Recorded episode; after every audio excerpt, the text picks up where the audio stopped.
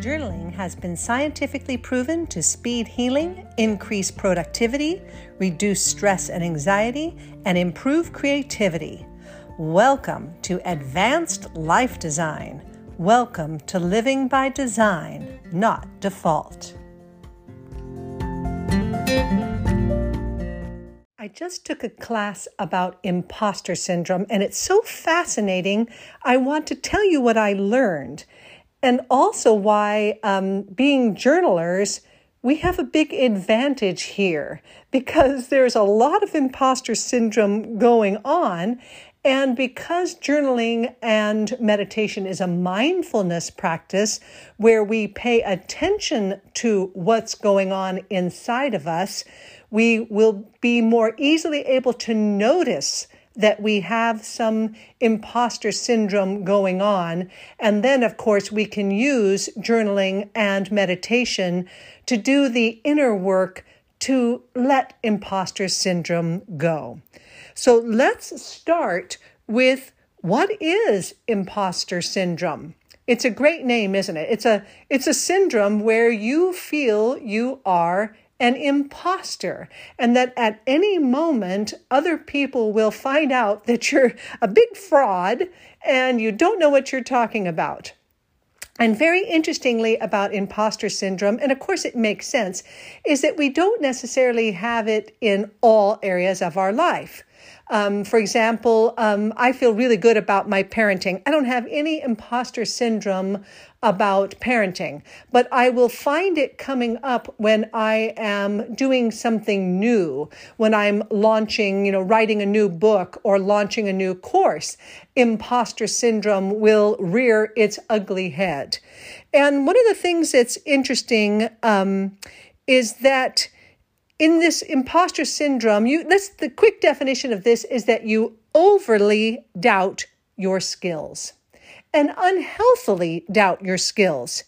And um, and also, one of the symptoms too is that you're looking outside of yourself for validation. And right, because you're worried about what other people are going to think of you, that they're going to criticize you. You're looking outside yourself for validation. And as journalers, we know that that's not a very healthy state to be in. And hopefully, we notice it and we kind of rein that in as quickly as possible. Or with this imposter syndrome, when you are looking inside yourself, the only thing you see is not good enough. Should we do you know should be doing more? That form of perfectionism. And boy i sure have that one. I don't have the type of perfectionism where things aren't good enough but i have the type where I, should be doing more. I should be living up to my potential, which is another form of this imposter syndrome and perfectionism. And the you know, funny thing is, with this imposter syndrome, syndrome, sometimes you even criticize yourself for being judgmental. So you just can't even get a break. But the beauty of this is, is by observing um, how your mind is working on this, it's so ridiculous sometimes. It just has to make you laugh. And that's the benefit of being the witness of your life, isn't it? Of having that little distance where you are observing your feelings and your thoughts and the stories that you carry around with you. When you have that little bit of distance and you're observing yourself, you can recognize that, oh, that's that's just not very helpful. That's a little ridiculous. Why do so many people have imposter syndrome? Um, almost everyone you meet, if you describe to them what it was, I'll bet they would say, "Oh, I've certainly I've experienced that, or I currently experience that in one or more areas of my life." Why is that? Um, I just took a class on it, as I mentioned, and it, the the psychology of it is that I believe that it comes from unmet childhood needs right? Um, for example, one of the things they were teaching us today is the mother complex in psychology.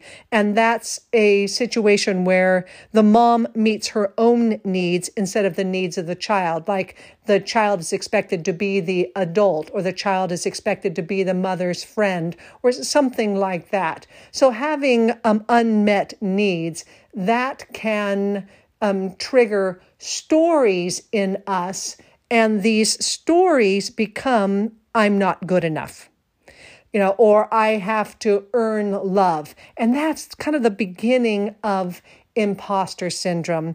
And I believe that the solution for this of course, on a deep level, I'm a big believer in unconditional love, not just for people, but for the events in our life. So I think one of the things, solutions for this is you can't change it, right? It's already happened. It's already in the past. It was in your childhood. And maybe sending some unconditional love to your parents for doing the best that they could, to you for doing the best that you could, because we are at where we're at at when we're at it, right?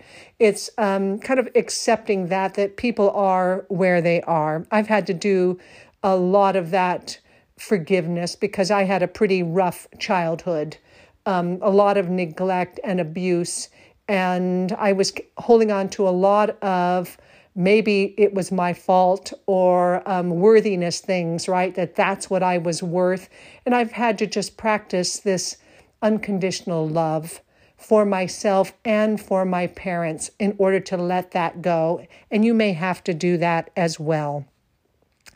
Um, but I also believe, too, one of my biggest beliefs is that, you know, your higher self loves you just as you are. Um, and accepts you just as you are, no matter what. So do remember that. You know, interestingly, too, is that, you know, one of the reasons um, we we hold on to this imposter syndrome is that there are payoffs. Have you heard that phrase before? You know, what is the payoff for this? Why are you holding on to that belief, even though it's not serving you? Well, it could be serving you, but in some sneaky ways. For example, holding on to this belief of not good enough means you don't have to push yourself.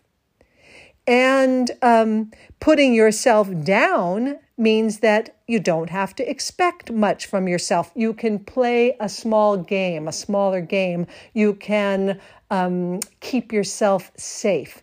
So there are probably payoffs for why um, you have been maybe staying with the stories in your mind that that keep you in this imposter syndrome mode. And the solutions for this, I have like 10 solutions that um, I think are I think have merit. I think they're really worth exploring.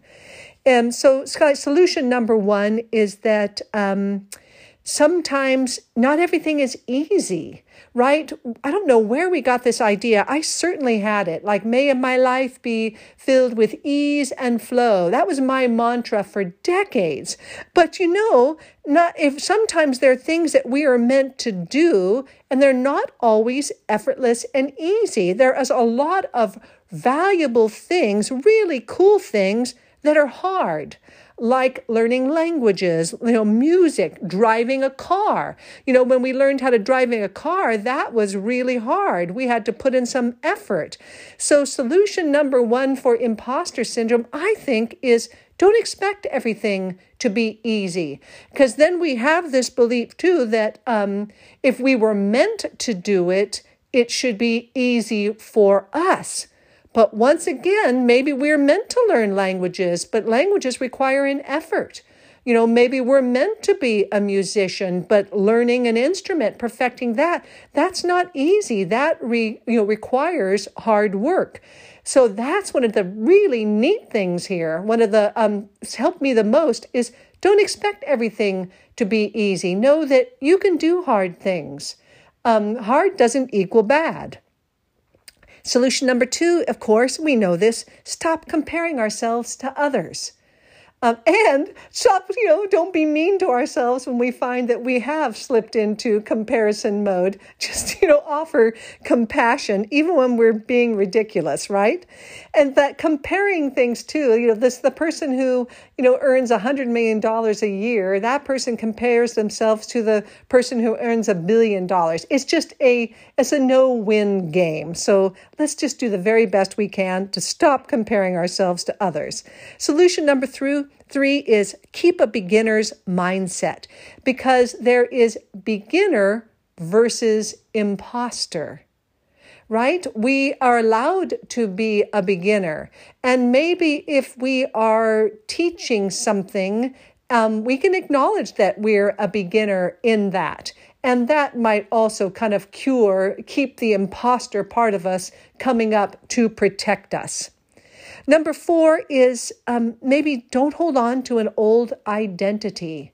You know, I'm a person that's bad at cooking. I'm a person that's bad at science. Whatever that old story was, um, you know now that it probably had a payoff, right? To keep you safe, um, keep you from failing. There was a payoff to it, but if you notice in your meditation and your journaling that there is an old identity at play, maybe lovingly release that. You know, you've served your purpose, and now I lovingly release you.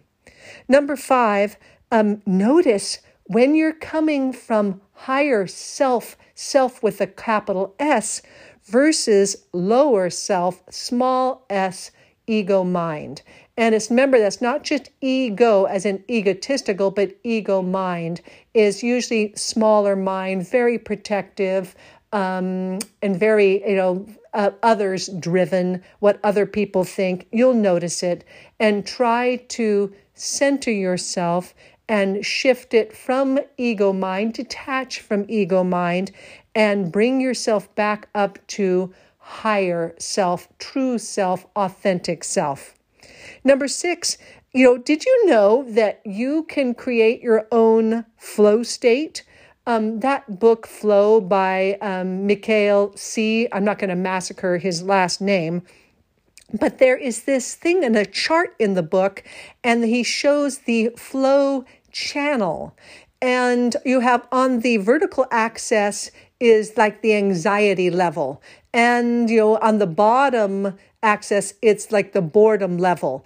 And if you're operating in anxiety level, maybe dial it back a little bit.